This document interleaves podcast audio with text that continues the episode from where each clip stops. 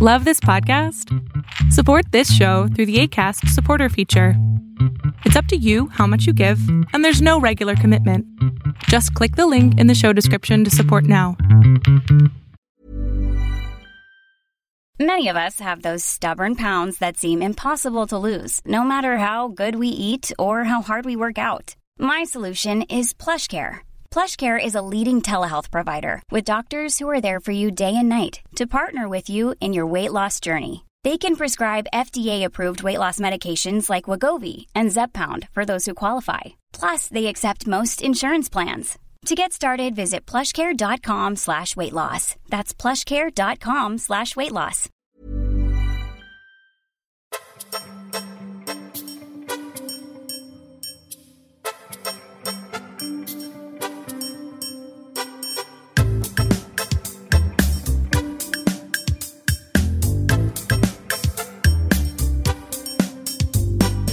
Hey, everybody. Welcome into an all new episode of the Can We Please Talk podcast. As always, I'm Mike Leon. And I'm Nick Severi. On the program today, two big stories over the last few days have dominated the headlines, both involving graphic and disturbing video and audio. Nick and I on the Memphis Police Department beating and arrest of Tyre Nichols and what comes next for these officers that were arrested. In a little bit, Maryland Prince George County Detective uh, Officer Benson is going to be joining us to examine everything that happened with respect to the Tyre Nichols incident. Later on the program, the other shocking video of the week, the body cam footage release of the assault on former House Speaker Nancy Pelosi's husband, Paul, in San Francisco. Nick and I with some takes on that case. And spoiler alert Jesse Watters, Sean Hannity, you may want to listen up to that next segment. More on that in a bit. Um, Nick, you can kind of hear a little bit in my voice. I I'm really down about this one, man. Um, this incident, you know, you know how you and I like to start these shows, and people that listen to us, you know, what what, what what's going on? It's very household. You're sick, flu game, blah blah blah. Raiders stink. We're watching the NFL. But man, when I watched that video the other day, um, we're gonna get into it in our first segment. But there's been a lot of people saying, "Don't watch it. Don't do this." To each his own. But man, nothing, nothing has changed in this country, man. Nothing has changed. It, this is not an R and D thing. And the, and the best way to prove that to you folks, Representative Jim Jordan, Representative Jim Jordan, who Nick and I diametrically oppose and don't probably agree with anything he has to say with respect to policy that he would introduce, legislation wise, said something that I, I want to echo here. He said, I don't know what laws will change the behavior we saw on that video because that was horrific. I'm paraphrasing. He literally said that, and I was like, broken clock, right? Twice a day. But he's right. I don't know what changes from this point, and we're going to get into a bunch of stuff. We're going to play the audio from the body cam. I want to give people a warning. It is very disturbing to hear what you're going to hear on the audio. If you haven't heard this, some of the quotes from Tyre's mom. Um, but Nick, first your overall, you know, how you doing? But um, just some high level stuff when you saw this. I still don't know if you've actually seen the video or not, but just just give me some of your overall impressions before we get into the segment. You know, I watched a little, a little bit of it. Um, you know, honestly, since since the murder of Eric Garner back in I think 2014, um, I haven't watched a lot of videos like that. Um, I did watch. I, I do remember, although uh, seeing the the shooting of Tamir Rice, you know, by the Cleveland Police Department. Um, you know, I remember. I did see actually the um, sadly the murder of George Floyd. You know, and I echo the same things you're saying. Um, similar to when we talk about gun violence, there's just some things in this country that just seem repetitive um, and and the brutality from the police department, especially on on on black bodies, um, is is ongoing. Uh, what's been interesting this time around has been a lot of folks on social media just saying outright, "I'm not watching the video." And actually, this time, what's been different too is seeing a lot of people posting videos that talk about who this person was, who Tyre Nichols was. Um, I saw a video the other day of him being interviewed uh, in Sacramento. Actually, he was uh, waiting online to to go. To, I think the DMV or something, and he just happened to be part of an interview, and he was talking about you know waiting online and you know the long the length of it, like we've all done, you know, waiting at the DMV, and all you could see was just a human, just a person.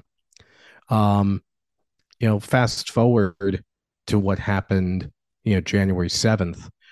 And what we're seeing is a person who's now treated like a human at that point. You know, since over the last couple of days, the unit, and I know Mike, you'll probably go into further details on this too, but um, the unit of officers, what's referred to as Scorpion, has been disbanded, you know, in Memphis. Um, you know, the family of Tyre Nichols is still reeling. Um, there's a lot of conversations in the community all over, not just in Memphis, but all over the country again, um, about what what all this means. I'll tease this out here, but I think we'll talk about it a little further, um, just based on some something I read over the weekend. But you know, the other thing that also lost humanity for me, not just the victim, but the police officers too. You know, something that occurred to me as I was watching that video was, and I don't know why it was this particular time, but seeing you know officers of the law you know those who have chosen this profession to to serve and protect right in that moment lost their humanity and what i was struggling with this weekend is it's very easy to to demonize the police department and there's there's a fair conversation to be made about the origins of the police department and you know what what still is in place um, to to give officers of the law that level of authority. But at the same time, what I saw in that video was five gentlemen who just lost who they were. You know, we think oftentimes when we think of adults in their worst moment, and we think about, well, was this person always this way? You know, was this person always you know, a bad seed or whatever word you want to use? And we do all this because we don't want to examine, we don't want to think for a minute that this person's no different than us that were we in the same situation, we'd have a different re- reaction. I like to think I would. If I were a police officer, I pray I would. Um, but five gentlemen, you know, in addition to taking the life ultimately of a citizen, lost who they were. And what I've been sitting with over this weekend is how do we get to a place where we develop a system of creating police officers that not all would engage in something like this, but that some do? And what is it about this role that produces this level of aggression and anger toward citizens? To look at Tyre Nichols as some as anything less than just a person in the neighborhood and to treat a person that way is just baffling. And I'm just at a loss about what is it about this job that sometimes produces the worst in people. Not all, but something that just is brought upon them. Yeah. No, I, I echo a lot of that. And, you know, coming up in just a bit, like I mentioned, he's been on the program before, Officer Benson. We're not using his real name for different purposes here, um, or a, variety of reasons as well. But uh, Prince George County Detective up there in Maryland, um, he's been on the program before to talk about policing in America. Um, this was back in 2020. Um, if you remember why we had him on the show for that reason. Um, but here we are yet again with something else. Um, it's a little bit different. This case, I want to take everybody into the timeline of events of the Tyre Nichols case, get to some of the audio and get some of our reactions here. Um, if you're not familiar with what happened with respect to this, all of these things tend to happen over a couple of weeks, a month, as more and more clamoring for releasing body cam, any other videos that were recorded that night. There was a street lamp video that got a lot of this, you know, brutal, um, this brutality, excuse me, on Tyre um, and how it looked from up above, and only one officer had his body camera on. But let me give you the timeline of events that has sparked now state and federal investigations into these five officers and led to the murder and other charges. Uh, Tyre Nichols was pulled over by police for an alleged traffic violation after photographing a sunset. This is according to accounts that his family gave later on. This is all available on the Associated Press. Um, a confrontation ensued. None of that, at least from everything that I have seen, has been released video wise. I'm not sure if anybody was rolling dashboard cameras on on the vehicles or any body cam footage. All we've seen is the subsequent stuff. Confrontation ensues, and he's brutally beaten by these five Memphis police officers in this encounter. Um, on January 8th, the next day, the Memphis police say in a statement that officers attempted to stop a man for reckless driving on January 7th. He was taken to a hospital in critical condition after two confrontations. There is one point in the audio slash video um, that we're going to play here where he actually runs away um, and they try to tase him. A, a, chase down ensues and they catch him on another block. Uh, the first description of what happened, this is all according to the Associated Press, says one confrontation occurred when officers approached the vehicle and the suspect fled on foot. Now, you're going to hear a little bit of that confrontation. So they did have him almost, you know, kind of locked in or guarded in and he was able to get away. And you're going to hear a lot of the reasons, I'll be honest, why he got away. So a lot of conflicting messages from all of these officers. Uh, and we're going to get to our police officer who will be on the program in just a bit about some of that stuff. Like what is being done wrong here? Um, the subject complained, oh, officers pursued, excuse me, another confrontation, which is what the body cam video shows of these guys beating him, one officer coming over and just kicking him while he was down repeatedly. Uh, the subject complained of shortness of breath. He was taken to the hospital. Due to his condition, police contacted the Shelby County District Attorney General's office, which asked the Tennessee Bureau of Investigation to conduct a use of force investigation. Then on January 10th, they announced the Bureau of Investigation that was conducting this stuff uh, that Tyre D. Nichols had succumbed to his injuries. I want to play for you real quick, by the way, uh, as part of this context. The chief of police there in Memphis she said that she can't confirm this reckless driving charge. She said that on an interview on on CNN with Don Lemon. She was not able to confirm. Uh, this is Memphis Police Chief Cerelyn Davis, not able to confirm that that actually happened, reckless driving. I want you to listen though to what Tyre's mom said earlier in an interview with Don Lemon, who has been doing all these interviews down there. Um, and this is what she said the police told her about Tyre's arrest? The Memphis Police Department banged on our door approximately around between 8.30 and 9 o'clock asking if I knew Tyre Nichols. And we said, yes, what's going on? He's been arrested. Arrested for what? DUI. DUI? My son don't drink like that. What do you mean DUI? Well, we had to pepper spray him and tase him, so he's being attended to by the paramedics, and we'll send him to the hospital. And then after that, he'll go to booking. What?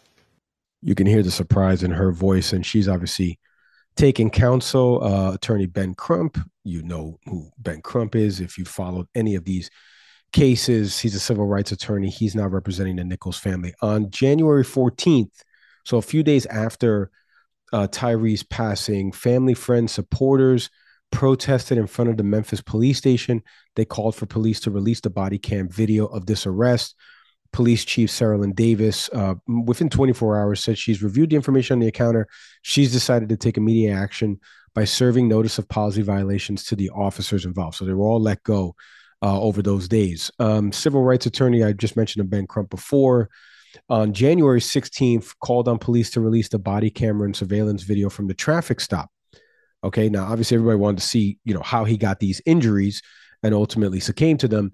But the civil rights, excuse me, the family attorney Ben Crump mentions this, uh, I guess, in the media or a press conference that he did that he's asking for police to release the entirety of the traffic stop and everything protesters gathered at the Civil Rights Museum to push for the release. On January 18th, the Justice Department announced that it opened its own investigation into this. On January 20th, uh, the five officers, like I mentioned, in the arrest, um, they were all fired after an internal investigation. The five officers are Emmett Martin III, Justin Smith, Tadarius Bean, Desmond Mills Jr., and Demetrius Haley. All five of them are black, just like Tyre Nichols. Uh, on January 23rd, Nichols' family finally got to see the video that police were withholding from them. They saw it with Ben Crump and other attorneys that they have. Nichols was beaten for about three minutes in a savage encounter pepper sprayed, restrained after he was pulled over minutes from his home. That's why he was running. He lived nearby in the neighborhood. Um, his body was dragged to the car itself that you can see towards the end of the video.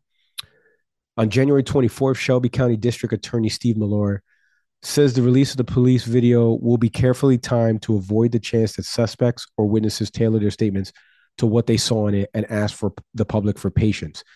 There is video and audio. I'm not going to play it here, struggling to find it, uh, and our producers were as well, but of the officers and their exchange afterwards, talking about, you know, trying to pin this guy down. He's 6'3, 6'2, 6'3, 145 pounds. These five officers were all pretty big guys uh, with respect. I don't have their heights and weights in front of me, but again, uh, simple analogy for those of you that watch sports a five on one break in basketball, the team's going to score. And five on one in a fight, you're probably going to pick the five. Um, don't understand why it was that hard to arrest one man. Um, and you're going to listen to the, you know what? As a matter of fact, I want to freeze the timeline here for a second. I want to warn you all this audio is very disturbing. The video is even worse. Take a listen to the body cam audio from when they first got Tyre Nichols.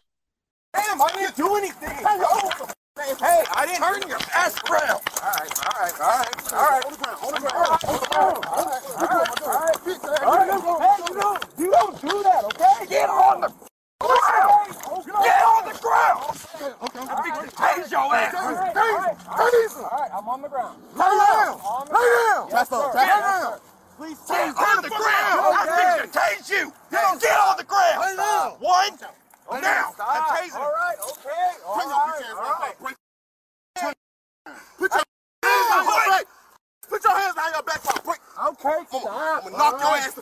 You guys are really doing a lot right now. Bro, lay down. I'm just trying to go home.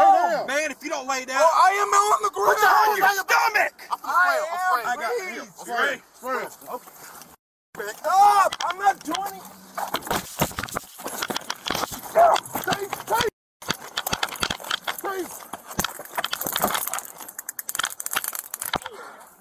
Oh, shit. What?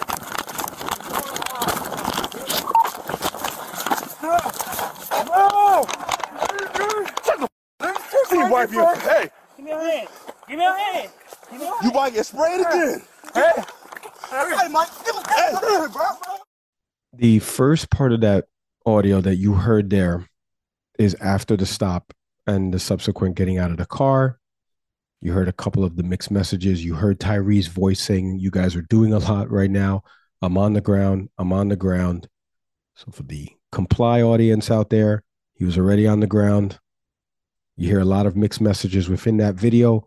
We'll leave that to the police officer coming up in a bit to kind of dissect that. But the second part, after you hear the taser fire midway through that clip, is when Tyre is running to another part of the neighborhood where they end up eventually tackling him and then beating him um, using the clubs, uh, a couple officers kicking him, another taser fired, and then obviously the dragging of his body, leaning it up against a car.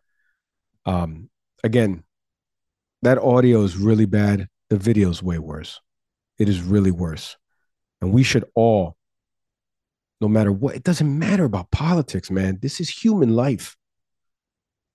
We should all be appalled by listening to something like that or seeing something like that play out. One real wrap on the uh, timeline on January 27th, Memphis authorities released video footage showing Nichols beaten by the five officers. Um, they finally released that on January 27th. So that was about a couple of days ago, depending upon when you're listening to this episode. And then protesters, obviously, a bunch of dem- demonstrations in Memphis, in New York, in Washington, D.C. Um, so about three weeks, maybe 20 days from when this all happened to the videos coming out, the officers being fired, bonded out of jail, the officers. Not sure if all of them are out, but I know they're bonded out if they want to be, obviously, or if they can afford it. Bond for Haley and Martin was set at 350,000. Bond for Bean Mills and Smith was set to 250,000. Um, all right, Nick, we're going to get into the unit that these cops were part of, the Scorpion unit that launched in November of 2021 that you were talking about there. I've given the timeline here, the officers, the makeup of the officers, the traffic stop, and the mixed messages, reckless driving. Police chief can't find any corroborating evidence that supports Tyre being stopped for reckless driving. And then what they actually told his mother that it was a DUI charge. You heard the mixed messages on the audio. Give me some of your initial impressions of everything. Yeah, you're hearing in, in in Tyre's voice, you're just hearing someone who doesn't understand what's going on, who thinks that they're following protocol, but they're also questioning it too. You know, throughout the clip, he's asking what he says, like you're doing too much. Um, but he he also talks about complying as well. Like what's weird to me is that the people there, the officers, who are supposed to be trained in handling a situation like this, where if in their mind they're dealing with a suspect. Now, obviously, you know, there's no they're struggling with trying to find evidence that this person was guilty of reckless driving. But in that audio, what you're hearing is the calmest voice there is allegedly the suspect. And that's the part I'm not understanding. It's one thing in the midst of this where if a weapon is brandished by the suspect, if, you know, in the process of all this, a gun pops out, like I could understand someone yelling gun and, you know, maybe some level of aggression comes, but none of that happens. It's just a guy saying, Hey, what's going on here? And then you've got all these officers just yelling at him. And what I don't understand is like, where is that space for calmness? Like, isn't this part of your job to handle this professionally? And all I'm hearing is just like people freaking out. And the calmest voice in the room is the person who's not trained to handle this. Uh, boy, you know, we get paid to do a podcast, Nick, and talk about these things and and really examine them and you know kind of give our perspectives obviously you and i work in different fields neither of us are a police officer. Don't hit me with the being a police officer tough job. It is a tough job. Nobody's arguing that it's not a tough job. And this scorpion unit by the way which stands for it's a it's an acronym street crimes operation to restore peace in our neighborhoods. Does that sound like they restored peace in that neighborhood that day nick? There's a reason why this unit was permanently deactivated on Saturday, uh, a day after the city officials released the footage. Um, I, I'm at a loss for words, man. I'm really at a loss for words as more and more time has accumulated as I've been able to watch the video and the audio and see different legal experts, different police analysts, and we're going to have one coming up, and we've got another one coming up later on the week that's a former prosecutor.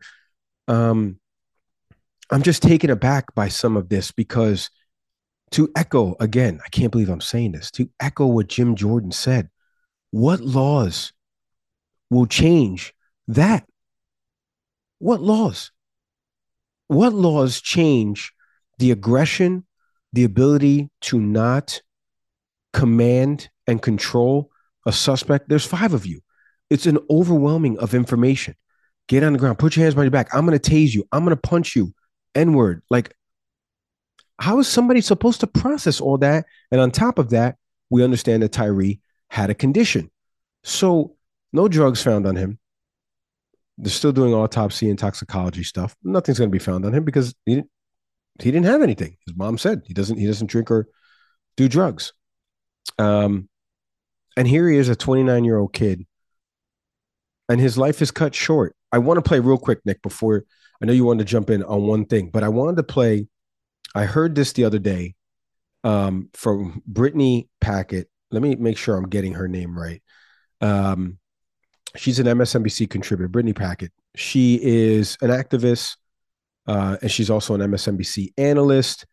And she's done a lot of work in the African American communities after Ferguson, you know, looking at police reform. And she said something recently on Joy Reid's program that I wanted to bring over here because she was on a panel with two other law enforcement experts. And she quoted something from James Baldwin that's really impactful. Take a listen to this.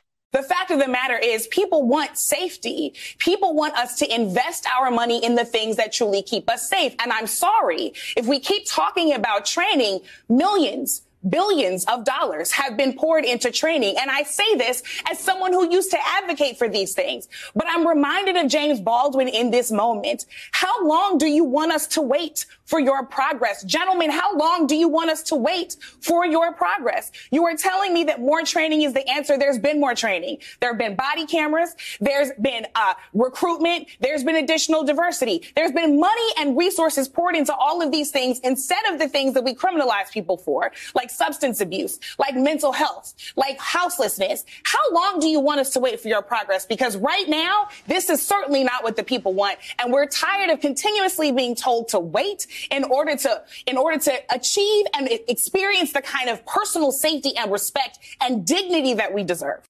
I saw that clip on Twitter and um boy, she's right. She says a lot of things in there. And again, I mentioned her background, somebody that used to advocate for you know uh, reforms to policing but not defunding the police right? Spending more in training in hiring practices with respect to diversity. Um, she's right though. How long are we supposed to wait for your progress? Because and just like we had michael eric dyson once upon a time in 2020 to kind of recap uh, the george floyd tragedy and his book that was out back then, long time coming, a reckoning with race in America. That's an open letter to all of these folks that have died at the hands of police brutality. We sit here in January of 2023, a new year upon us, and another one has happened. Um, quick takeaways on Brittany, and then I know you wanted to chime one other thing here before we toss to uh, Officer uh, Benson as he's going to join us here on the program just a bit. Yeah, there's a few things I want to share here. Um, you know, first in terms of the idea of progress and training, um, you know, there are currently 17,895 police uh, agencies in the United States, um, agencies, departments, precincts, whatever you want to call. So, you know, the first thing comes to mind is when we say training. Well, training by who? Do police precincts individually, and this is what we'll talk to to Officer Benson more about because I'm I'm just very curious about this you know, for these almost 18,000 precincts, do they all follow the same guidelines? You know, what's interesting is oftentimes we see soldiers, you know, those who serve in the military talk about the fundamental difference between the experience of, of going through military training versus police training. And one of the biggest differences is that in in police or you know, in police work, you have so many different places you could be working. And the attitude and mentality of a particular precinct, of the sheriff, chief of police, however, dictates everything. So while Memphis, the Memphis Police Department, it's I, I don't know, you know, what the attitude and mentality is toward the community. Um, but I don't think it's the same as it is, say, of the chief of police in Orlando. You know, as as a person who you know focuses on education, both personally and professionally, you know, we talk about this all the time. You know, there are thousands of school districts in the United States of America. So whenever you have a conversation about education, you know, it really is about an individual district and an individual state, like we're talking about often with Florida. So with police precincts, I'm very curious about, you know, whatever federal guidelines, because I heard the president talk about this too, of the need for you know, reform at a federal level. And my wondering is, what does this do to the person who works the beat? Right? their direct supervision is coming from their police chief. So unless that person is trying to create a culture of people who actually serve the community as opposed to harm them, does this lead anywhere? The other thing that comes to mind too is, um, you know, the clip you played, the person talked about cost. You know, from the National Police Funding Database, you know, from two, 2021, um, of 167 publicly reported settlements you know, with police departments and with the community. We're looking, the number was at 2.246 billion. That's with a B, folks. 2.246 billion dollars in settlements. And that's just from 167 publicly fu- publicly reported incidents. That comes out to 13.4 million per settlement. So when you think of the cost of this, also, it's not just the human cost, it's also the cost of the community because this money isn't coming from some kitty. It's not coming from some petty cash in a police department. This affects you as a taxpayer. Every time the police do, do not do their job of protecting and serving, there's a cost to this, as it is about to be seen by the M- Memphis Police Department. And if you are a person who backs the blue or believes in Blue Lives Matter and all these things, prepare to get ready for your wall to get hit again. And I bring this up because this should not be about, we're talking about human lives. It's not the same as talking about dollars and cents. I bring this up because understand that the community pays for this in one form or another. Tyre Nichols' family loses their, a member of their family. But to the people of Memphis, you're all about to take a hit. That budget is going to look awfully different when there's a settlement that comes through. The last thing I'll bring up, um, I was talking earlier about you know what goes into the mentality of someone who works in who works for a police department who engages in what we heard in that audio? And it brought me back to a a, a very important and well-known experiment for the 1960s this was conducted at yale university. Um, some of you may be familiar with the stanley milgram experiment. If not i'll quickly brief you all.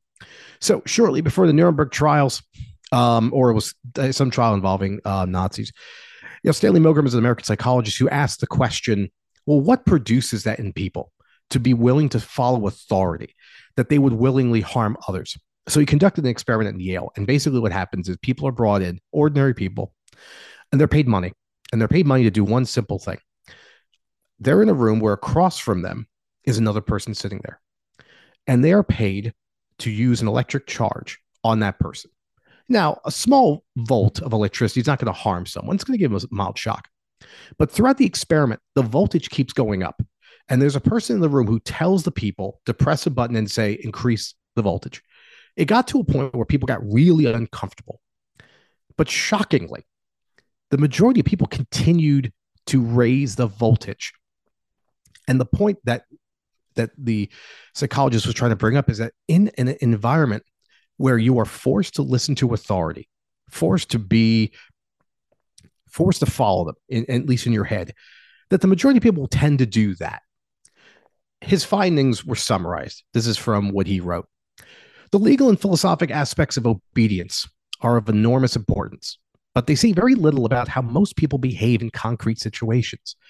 I set up a simple experiment at Yale University to test how much pain an ordinary citizen would inflict on another person simply because he was ordered to by an experimental scientist. Stark authority was pitted against the subject's participants' strongest moral imperatives against hurting others, and with the subject's ears ringing with the screams of the victims, authority won more often than not.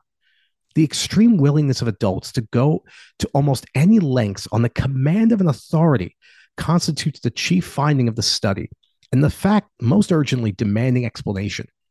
Ordinary people simply doing their jobs and without any particular hostility on their part can become agents in a terrible destructive process. Moreover, even when the destructive effects of their work become patently clear and they are asked to carry out ac- actions incompatible with fundamental standards of morality, relatively few people have the resources needed to resist authority. Mike, I read that yesterday I was preparing for this conversation, and it's chilling to me. Because I thought about those five officers and the culture that a police department can bring upon people. That in that moment, something comes from these gentlemen to think that you have to do this to this person. And that all form of sense leaves your mind. And that the only thing that comes to you is to threaten and to intimidate and to physically harm someone all because of a traffic stop. No presence of a weapon. This is not someone who fleeced people out of millions of dollars. This is not someone who flew an airplane into a building. This is just some guy in a car. And suddenly, five men lost all semblance of sanity. And that experiment, again, conducted in the 1960s, the findings are still relevant today when we think often about what goes into someone um, as part of police work. Not all, um, but for some, and and that's what we saw play out. The feeling that I must exert authority on a citizen because it's my job. They must no longer be human or something uh, worthy of dignity because I must inflict harm because that's what I think my job is supposed to be. And how do you do that in a world where it's supposed to say to serve and protect on the outside of your vehicle is is beyond me. All right, with us, like we alluded to before, uh, Officer Benson over at the Maryland PG County office there. Um, Officer Benson, first of all, appreciate you hopping on the pod with us. I, I want to jump into this real quick because you were just listening to our segment, the sound that we were playing um, with respect to the body cam, Tyre's mom, and what the police officers told him afterwards. We know about the timeline of, events. This happened on January 7th. And then finally, after public pressure, the body cam footage comes out and the cameras in, in the subsequent areas across the traffic lights come out as well, uh, detailing everything that happened with this incident. I, I, I wanted to have you on because obviously you're a police officer, but you're also a black male. Um, give me some of your takes, your impressions, the, your thought process right now as as you saw these events unfold. Uh, yeah, as we as we looked at the video and I read a couple articles based on the whole situation, um, just purely on my observations alone, uh, it it it was excessive at the point of the traffic stop itself, as far as uh, pulling out the car, the several commands in which he was abiding by, by those commands, and they kept repeating those commands, and then uh, the video footage itself, where he's uh, to a certain extent, he's not really being combative physically. He's actually listening to their commands and abiding by their uh, commands, and for them to essentially, to a certain extent, they were antagonistic with their actions.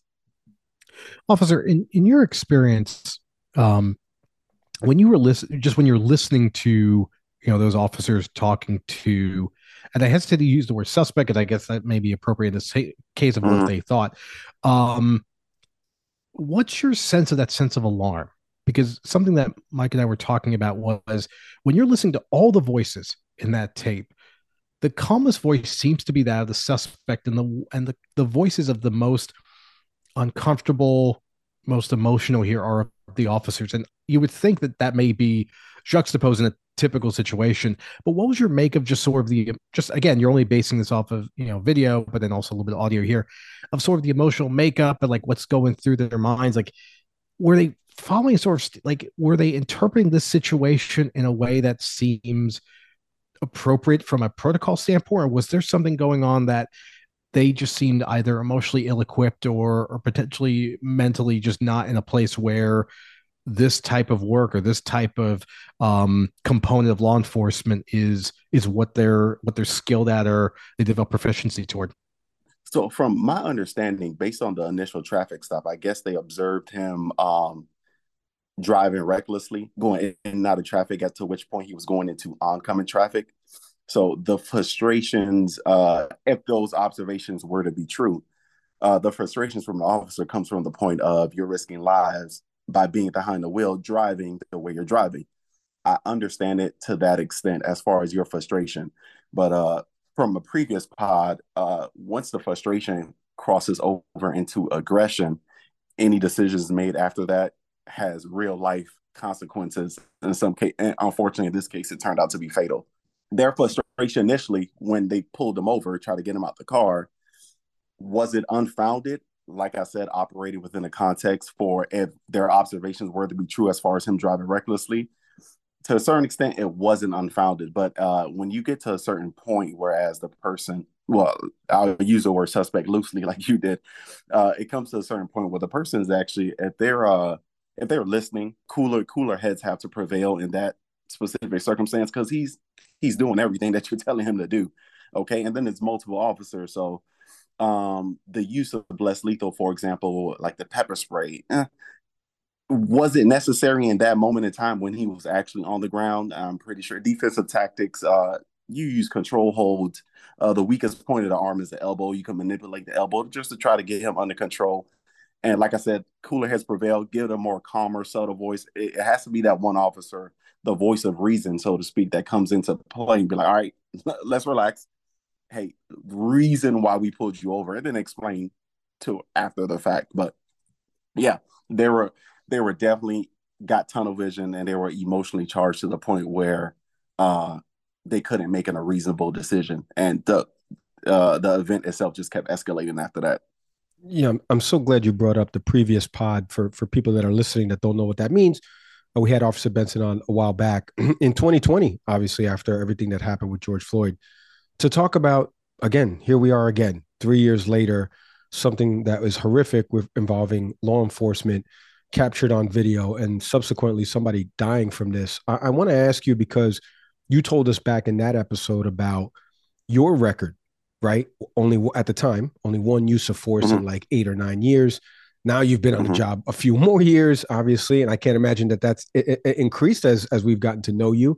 But w- what needs to change, in your opinion? We we, we played clips of uh, of an activist that used to uh, petition for more resources for police to have better training methods and diversity with respect to recruitment. You talked about this on the last time you were on, but like what needs to change? Because now this is different than when we had you on. Those were white mm-hmm. and an Asian officer. These are black officers. These are part of like some special tactical unit that's supposed to restore order in the neighborhood. I can't believe that that's part of the acronym of this unit. And they weren't restoring order. Like what what needs to change? Not necessarily just looking at this specific example, but in totality with respect to the de-escalation methods that you mentioned. Like how do you teach somebody to de-escalate and not use excessive force on somebody who's 6'2 and 140 pounds and you guys there's five of you how do you teach that yeah that's, that's actually a great question because if we all had the answer we, we wouldn't be into, in this predicament in the first place. But yeah um essentially uh you can't you can't stress enough de-escalation. You have to allow a situation to de-escalate within itself okay? And you you have you have to uh when you go back to recruitment as far as backgrounds things of that nature any violent tendencies or violent histories with that person applying to be a police officer take that in consideration. Um and just emotional iq you have you have to recognize where to a certain extent if a situation is under control which i feel like uh just based on the video observation of the traffic stop you, you have enough officers to have that situation under control, whereas it doesn't have to escalate. You you just have to. Uh, that's a hard question as far as what needs to be changed. I feel like we've asked it so many times at nauseum, over and over and over again. Uh, just just recruitment practices, and I know every every year they go through a recertification. I feel as if every department does this, and you have to reiterate to these officers at unfortunately this turns into a training example. We don't we don't like these real life training examples because somebody lost their lives at the end of the day. You have to reiterate de-escalation. There, there's no other way around it. De-escalation. You you just have to. Unfortunately, sometimes the the older officers uh, they may not understand it as much as the newer officers, so to speak, but you have to emphasize de-escalation and in any way shape or form whatever you have to do to do that it just has to be done Officer Benson, something Mike and I were also discussing is that currently there are approximately 18,000 police agencies in the U.S. Um, mm-hmm. Precincts, you know, agencies, um, departments, you know, however, however you want to call it. You know, in a typical police precinct, what dictates um, sort of the the attitude, mindset, approach? Because you just mentioned about de-escalation. Mm-hmm. And as you said that, is that something that's got to come from the chief of police? Uh, it, has got to be a something that's sort of ingrained in the culture of a of a particular precinct, or is that something that's more executed sort of at a state level and and just all precincts within that state sort of follow along? Usually within a culture, there's many factors within a culture as far as when it comes to policing. You could have a morale issue amongst a local police department. You could have a morale issue inside and out. The reason why I say inside and out, inside the inside the actual culture itself, and then outside of unfortunate events, and then you go out to the public. Some people, you know, some people make various comments, and you try to bait you, things like that. So the morale overall within that department could be low. Officers not feeling appreciated, and to a certain extent, they're all human. They try you try to compartmentalize that as much as you possibly can. Some may leak through every now and then, but that's not an excuse to unfortunately uh, be in situations that we're in right now with the uh, Memphis Police Department. But Uh, yeah, culturally speaking, uh, we can't. I don't know. Uh, I don't know them intimately to actually comment on the culture itself. But from what I've noticed overall, there's so many factors as to why this keeps happening, and I've noticed that usually morale is within a top two, maybe top three of that uh, situation. One of the things that has come up over the past weekend is the bringing back the discussion of, of the George Floyd Policing Act uh, that had mm-hmm. passed the House back in 2021. Obviously, he's not gone to the Senate, nor has it been signed into law yet. In your experience, though, and assuming a bill like that passes, that's at the federal level.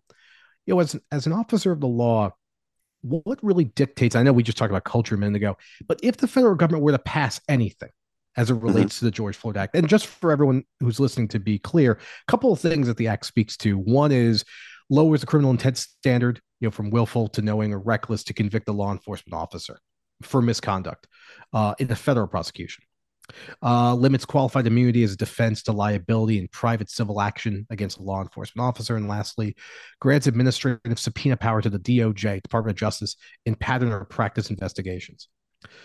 Officer Benson, if the federal government makes any headway with passing any type of federal guidance, does that play any role, though, to a local law enforcement officer? It can to a certain extent. Whereas if a the the the local beat the local patrol officer who actually uh it, it would cause an hesitation as far as what am I doing? Am I doing what I'm doing? Is it ethically wrong? Is it morally wrong? Or lawfully, is it wrong? It causes that that split second of uh moment of thought to whereas you don't find yourself in a situation like you do with the Memphis PD and the Tyre Nichols. Uh, so to a certain extent, if the federally, if that bill is actually passed, it I'm hoping that it causes that hesitation amongst police officers, whereas they're not put putting themselves in situations that could turn out deadly. Officer Benson, I want to ask you one more question before we let you go here. Appreciate you hopping on the pod with us. Um, I was reading an article a, a while back about a few African American officers throughout the country and talking about their shared experiences of working a community that potentially could be largely African American, Hispanic. Um, there was one officer, she was a retired LAPD Sergeant Cheryl Dorsey. We know what the LAPD has gone through over the last 40, 50 years. Um, but she was working as a patrol officer during the 92 LA riots when, you know, the four police officers beat Rodney King and all of the stuff that was caught on video. And as a cop during the protest, she was called a bunch of names by people of her own skin color. And she said in the article, I don't take it personally because they don't know Cheryl. They just know the uniform for people that are parachuting in on this incident, what do you make of yourself as somebody who is a black man working as a police officer, trying to serve your community? You've told me about this stuff off air, and I want to bring it on here because you have a calming effect with respect to just your record overall, the ability to mm-hmm. de escalate and converse with people. And like you said in that first episode, know that you're going to meet them at their worst. They called me for a reason because they need help. In this situation, somebody called 911 because they saw something, or an officer maybe had been tailing and, and saw Tyre was acting a certain way. But mm. how do you feel right now in this instance, being a, a black man and a police officer in America, in specifically in your community? Uh, it's one of those old adages of one step forward, two steps back type of situations.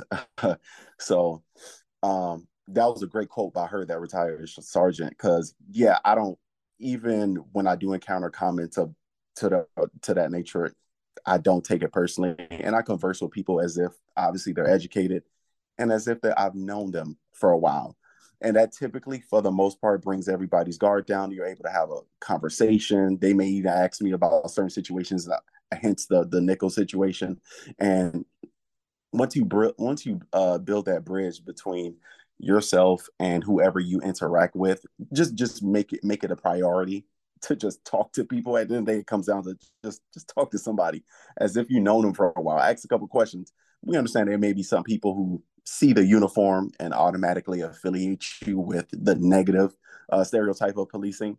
I get that part. And long time ago I, I wasn't a police officer before this so i understand the other side of it. So just just constant communication between uh, that regular patrol officer and that person who you interact at their worst because everybody's not going to know how to handle any situation when it's uh when it's going south. So uh, you as an officer they're called like like you said in previous pod if they're calling you for a reason try to make it a point to just alleviate just alleviate them and just re just reassure them that hey i'm honestly here to help. I'm just trying to i'm coming at you at the uh pretty at the moment of understanding. I'm not judging. I'm not i'm not playing judge and ruler. I'm just coming at you from the pure aspect of understanding.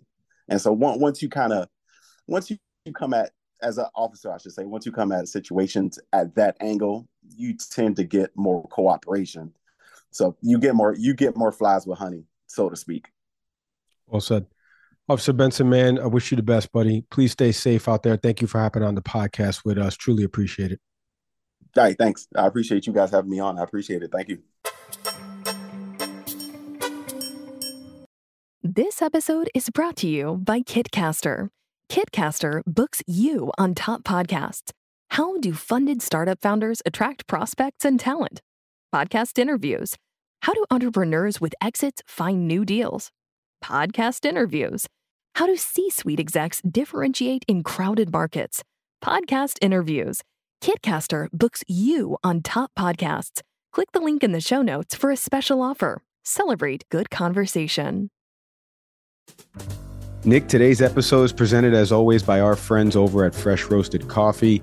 Since 2009, their passion has always been bringing you gourmet coffees from all over the world roasted fresh to order. I got my coffee snob here, Nick Saveri. Nick, tell these people, coffee snob it up here. Tell these people why fresh roasted coffee is so good and why they're the official sponsor of Can We Please Talk. You know, often the best cup of coffee that you're ever going to have is the one you can make, you can make from home, and you need good quality coffee to do that. And that's what fresh roasted coffee offers. You know, between single origin, between blends, flavors, anything on the coffee spectrum they've got. But more importantly, and I can't stress this enough. Often, when you purchase coffee, you don't know where to start. I mean, there's so many different varieties, so many different opportunities, so many different things you could choose from. And Fresh Roasted Coffee just gives you a very simple questionnaire and just says, "Hey, figure out what your cup, what your coffee cup is. Figure out what blend works for you." I've gotten some single origin recommendations, so has Mike, and that's influenced everything. And what they recommend, you can get in a Keurig cup, the way Mike takes it. You can take it in the way I do it, which is typically through a French press or you can get it for a percolator. Whatever coffee machine you've got, they've got you covered. But more importantly, just a huge variety and a way to learn more about coffee itself. No, that's very well said. And all of this is available at freshroastedcoffee.com on their site. One cup is all it takes to fall in love with fresh roasted coffee, but you get a discount for being a listener of Can We Please Talk. All you got to do is enter in the promo code Can We Get 20 at checkout to get 20% off your first purchase. Head to freshroastedcoffee.com today. All right. The second shocking video of the weekend was from a story that happened back on October 28th. If you're not familiar with former House Speaker Nancy Pelosi's husband, Paul Pelosi, being attacked with a hammer in his home in the early morning in their San Francisco residence uh, by a suspect named David DePape, who had been arrested. The body cam video of the break in into the house by David DePape, and then the subsequent 911 calls um, and the police showing up to the residence, body camera turned on. The door opens up with Paul Pelosi standing there. You know, he had been very uh, uh, understanding of this guy's mental fragility, for lack of a better term, and was being very uh, coy with respect to uh, what he was saying on the phone with the police department after he had told the suspect he needed to use the bathroom, where he actually been having his phone charging in the bathroom, so he was able to call from in there. When the police showed up, um, the hammer was in the suspect's uh, right hand. Um, he says to tell them that everything is okay, and uh, that's when the police are like, "What are you doing?" And then he swings on Paul Pelosi, striking him in the head. Quickly falls to the ground, and the police, within seconds, uh, tackle this guy and get him on the ground. The hammer away from him. Um, DePape has been charged, but the reason I'm bringing this stuff up because there was so much misinformation and disinformation and innuendo and speculation about this case. Even I was on a panel talking about this case on MSNBC with respect to why we're not um, talking about violence against sitting members of Congress and their families and just condemning it across the board. Doesn't matter if it's Marjorie Taylor Greene that gets attacked tomorrow. We should be condemning violence that happens to her and her family, um, no matter how you feel about her. And that's tough for me to say. But no matter how you feel about her, you should be condemning the violence. I want to play some of that vitriol and some of those mixed messages from back in October of people making the speculations. If you are somebody who comes home after a hard day's work and you set the TV up, you're going to get ready to put the kids down if you have kids, and you are a 7 p.m. putting on Jesse Watters, this is what you might have heard. CNN reports he was homeless, sleeping in a storage shed, and addicted to narcotics. A few former acquaintances told CNN he was out of touch with reality. So, in summary, he was a mentally ill, homeless, nudist, illegal alien ex con druggie who should have been deported.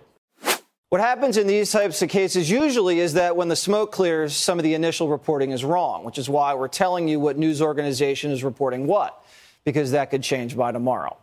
The Pelosi family is not talking aside from the statements that they've released, and San Francisco officials are not leaking to Fox News, just about everybody else, it seems like. But like clockwork, the media is reporting that this is January 6th on the West Coast. This is part of the January 6th insurrection toxicity that has infected the, the brains of people around the country.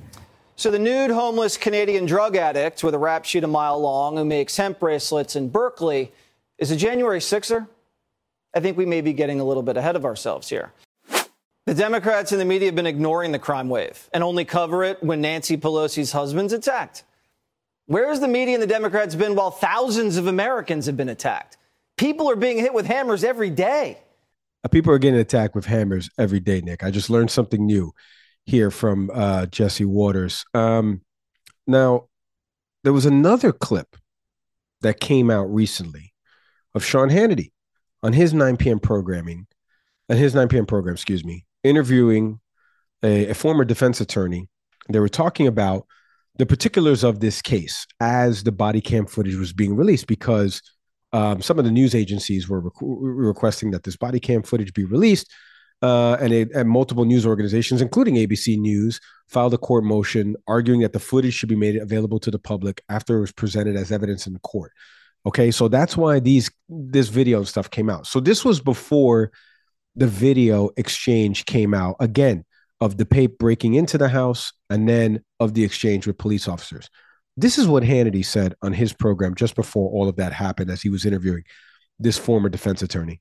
Look, if somebody is a victim and they have an intruder in their house, I, my first instinct is going to be try to get to 911. If I can't, I'm going to be in the business of protecting my home, myself, my family. Uh, now, if you get to make the phone call, which apparently, which we know he did, and then the police show up, it doesn't seem like a natural reaction to say, "Oh, come on in, guys," casually, and then the attack according to reports, came in front of the police officers when he, you know, threw the hammer in the back of this guy's skull and nearly killed him. So that does not seem like normal behavior to me. If you have an intruder in your house, the cops show up, you run out the door and tell him he's in there, and the cops go in and do their job. Does that seem normal to you? What bothers so, me? Well, go ahead. So we're blaming the victim. That's what we're doing. Yeah, I mean, let's do one at a time here. I mean, listen, this is why we pull this type of stuff because um, obviously Paul Pelosi's on the road to recovery, and this suspect has been arrested, obviously, and he's awaiting his his court trial dates. Uh, he has pled not guilty. He faces federal charges of assault and attempted kidnapping. He's also got a slew of state charges in California, including attempted murder, residential burglary, and assault with a deadly weapon. My issue is real simple. Real simple. Not R&D. Not again, not R&D. Forget that it was the former speaker of the house. This is an 82-year-old man that were doing conspiracy theories about He was dating this guy. It was a, a disgruntled ex lover that was making the rounds within the echo chamber and the right wing media ecosystem. And then you hear, you hear the tone. And if you're watching on TV, you see the infliction of Jesse Watters and the arrogance around which he is commentating on this. He's not a journalist, he's not even a host. He's an opinion commentator at 7 p.m. My issue is not so much with all the conspiracies. My issue is that people listen to that and say, yeah, that's right. If you are not listening, if you, excuse me, if you are listening to Sean Hannity and Jesse Watters, and it's not for comedic relief, why are you watching those programs? I'm infuriated by the people that listen and gobble up this stuff. You know who I'm talking to for people that listen to this program.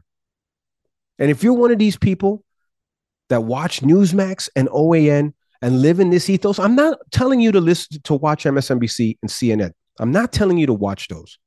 I've been saying it for forever. Diversify your news sources. Take a series of commonalities and facts in articles written by journalists even if you have a host or a, an expert or somebody that's covering it that's a correspondent on the programs and you heard something from that segment carry that over with you as you verify it that's the way you should do it this nonsensical train of thought of just watching these folks like Sean Hannity and Jesse Watters with this smug arrogance of two people who are not believing what they're telling you. I'm, I'm listen to me, people. I used to work there. These people are not like that. They're not like that. Nick, you and I have been told a bunch of times we could make so much money being two minorities. Go get the MAGA hats, put them on. You and I, right now, this thing will get millions of downloads. We won't have to work or worry about day jobs anymore. I can't do that. Do we agree with everything that is happening with respect to what left and progressives really want to do with this country? To some extent, maybe. To some extent, maybe not. Do we agree with everything that the far right wants to do in this country? Obviously not. They don't want us here. But there's that common middle ground. And we have to get back to listening to experts and people that are sincere and not disingenuous. If you tell me, Mike, I watch Jesse Watters for levity. I watch Tucker Carlson for levity. That's fine. That's what their lawyers argue in court. If you tell me you watch those for news, I question your judgment. And I'm telling you, everybody associated with you should be questioning your judgment as to why you are listening to that type of programming. And I say this as somebody who worked on those shows from 8 to 11 p.m. on that network.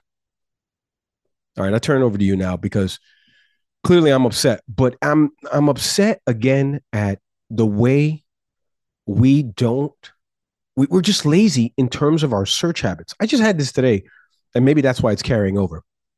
I had this today with my father-in-law, where I was explaining to him something, and he's like, "No, I'm going to find you the article." He finds me the article, something about Kevin McCarthy, and it's not what he told me. It's Kevin McCarthy saying, "I want to do this."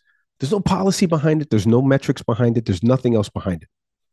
And then I show him an article with an explainer on what it is they want to do. And it was related to Social Security and Medicare. I don't understand why people are so lazy in terms of their search habits to search out information from verified sources. You don't have to come to us as your only news source. You should be using us as part of the rotation of content, programming, articles, and take these facts and commonalities into your everyday discussions. I'm, I'm sick of the people that are watching some of this stuff and allowing it to continue to permeate into them. And then I see the stupid post on Instagram because it's led to separations with people in my family. And and and so it's personal for me now. But when you see something like this be trivialized, right? Ah, and then I don't even know what the conspiracy uh, conjugation of this verb would be, but when you see it put into a conspiracy theory that he's dating this guy and things like that, we just can't condemn violence and wait for the facts to come out. Now the facts come out, and there's video, and this network is still putting up people that are saying, "Well, what about the Department of Justice?" And they're, what are you talking about? There's a literal video right now. You're watching the guy break in, then hit him in the head with a hammer. What more do you want? I turn to you, Nick. You know, I, I think there's a certain level of it's not naivete for you and I. Um, you know, we're passionate about this because I mean, first and foremost, we are proponents of of sound journalism. Um, you know, it's something that we were passionate about when we were both in college. It's our biggest why for doing this show. So we we pay attention to this stuff. Um, speaking for myself, you know, uh, maybe for you as well. I mean, as a parent, um, you know, we're passionate about making sure our our children understand the difference between you know just fallacy and reality. Um, you know, as an educator, I hope for that for every student. Um, yeah, but unfortunately, many Americans, um, you know, when they get home at night, you know, they just want to watch television. They're not looking for accuracy. They're looking for comfort. And what Fox figured out since the 90s was that there's a very powerful narrative that you can sell people on about this country is being taken from you. Um, and there's a, a, a need to spark anger. They're not the only network that does it, but they are perhaps the most dangerous at it. You know, the funny thing, as you were talking about Fox, you know, I think it's very easy for all of us to say, well, all of, you know, Fox News is problematic. Which is not true because we've had people from the network on this show, like Marie Harf. But I also realized too, as you were talking about that, I thought about some of the articles I read from Fox around the 2020 election because you you've brought up a good point that Fox's election coverage is pretty dead on. When they make when they say a state has gone to a candidate, you can bank on that. Best election desk in the business. And I remember reading, you know, some of the articles from Fox's, you know, from Fox's website. And even if it wasn't election coverage, even if it was about something like Paul Pelosi, it doesn't spark from me this simplistic, animalistic reaction that Jesse, Sean, and many others are trying to engender. You know, they know they have a captive audience that they can say whatever the hell they want, and people are going to listen. And the reality is, if you get people even that angrier, they'll listen more. And that's what I mean. I always use the example of Howard Stern for this. You know, you always bring up a very important point, and I, I don't, and it can't be echoed enough that these people don't believe what they're saying. And I always use the example of Tucker Carlson when he was at CNN, you know, on Crossfire. That's not the same dude.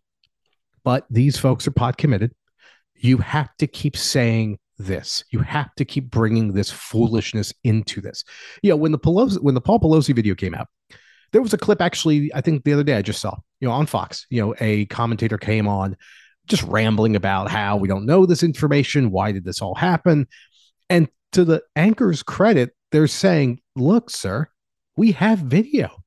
We see the guy with the hammer. You know, just completely refuted what this person on the show was talking about. And you could see the person was apoplectic. Like it just didn't have a response because they were confronted with the truth, Mike. It's what we do on this show. It is not about Republicans and Democrats, it's about fact and fiction. All we knew about Paul Pelosi on the night of the attack was that a person had entered his home, a call was put out to the police department, and that he was hit with a hammer by a man. That's all we knew. Everything I just said, those four bits of details are irrefutable. But what happens in the 24 7 news cycle? What happens in televised in televised news? It's that you got to say something. And if you are at Fox and we're talking about the husband of Nancy Pelosi, then the spin on this is not going to be in favor of that person. Never forget that when Brett Kavanaugh also had someone approach him by his home, no physical contact. Notice the difference in tone from these folks. It was suddenly about this is a threat. There's got to be security here. What's going on? The left is out of control. It was, it becomes, you know, and I caught myself getting angry as you were talking.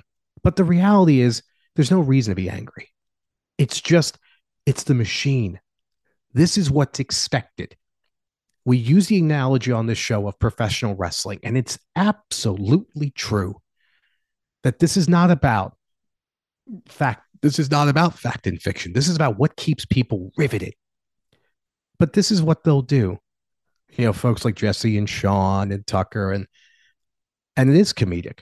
And what I would offer to anyone is, and you all know, I do have a bias against television news. I'm not, I'm not going to hide behind that. I do think we'd all be better if we read a lot more than watch television. Um, and what you have to remember about these three people that Mike's been talking about, they're not reporters. Mike, this past week, CNN had some of the worst ratings it's had in a long time. And now you can argue, is it because they've tried to dial down their political leanings and they've lost their audience for it? I don't know. But Fox's numbers keep gaining and they've got their competitors. Newsmax and OAN are still at their heels. You have a group of people in this country that are just they're they're just for the show of it. You know, it's Vince McMahon behind a news desk. Listen, and that's yeah, and that's that's why you have to read more. That's why you've got to differentiate your sources. Listen, I uh, I only come at this from an informed perspective because I was in the building. We've had a bunch of Fox people on this show. I've told you before the the, the, the separate um, lies between news division and opinion division. The problem is the general public doesn't know that separation, right? Well, we've had Trey Yingst on the show, friend of the program. Marie Harf is a contributor. Mike Emanuel hosts a you know prominent show on Sundays at one o'clock there, and he's also done Fox News Sunday. Um, and we've had other folks. Leslie Marshall is a contributor there. We've got other folks that are going to be coming on from that network. It, it's a legitimate news network. My issue is there are certain pieces of content and programming there that perform really well and they're theatrical. And I say this as somebody who literally was in ENPS building a rundown. If you don't know what that sentence means, you don't know what the hell I'm talking about. And that's my issue. My issue is, you know, when I used to build programming around some of this stuff with nightly news cut ins and what stories to put out there for the American public to view that commentators were going to speak on, write scripts for them, hand it to them so that they would give people the news of the day. I knew what I was doing. It was genuine. This is a story. This car chase and blah, blah, blah. This just happened. What these folks are doing is disingenuous. It's incredibly disingenuous. And don't listen to me if you don't trust my opinion of only being there for two and a half years. Listen to the court proceedings and what the Fox News lawyers have argued in the court of law about these shows and this type of programming. We leave it there. Our, our thank yous to Officer Benson for coming on the program and talking about the Tyre Nichols case. Um, you could check out the video portion of that interview over on YouTube. Type in can We Please Talk podcast? Subscribe to the show over on YouTube. Speaking of subscribe, if you're not a subscriber, hit the follow subscribe button for us on the audio podcast platforms that we're available on Apple, Spotify, Google, Good Pods. Shout out to Acast, our hosting platform. We can't do it without them. And follow us on Braid if you want to get more exclusive content from all the guests we've had on this program, some after the talk segments that Nick and I do. Download the Braid social media app, B R A I D, in the App Store. We have partners with these folks to create more content over on their platform. So check us out over on Braid. I can't thank each and every one of you for listening to this program. If you turn to us for news commentary, add it into your rotation. I will say that till the day this show ends. As always, I am Mike Leon. And I'm Nick Saveri. Have a good one, everybody. We'll see you next time.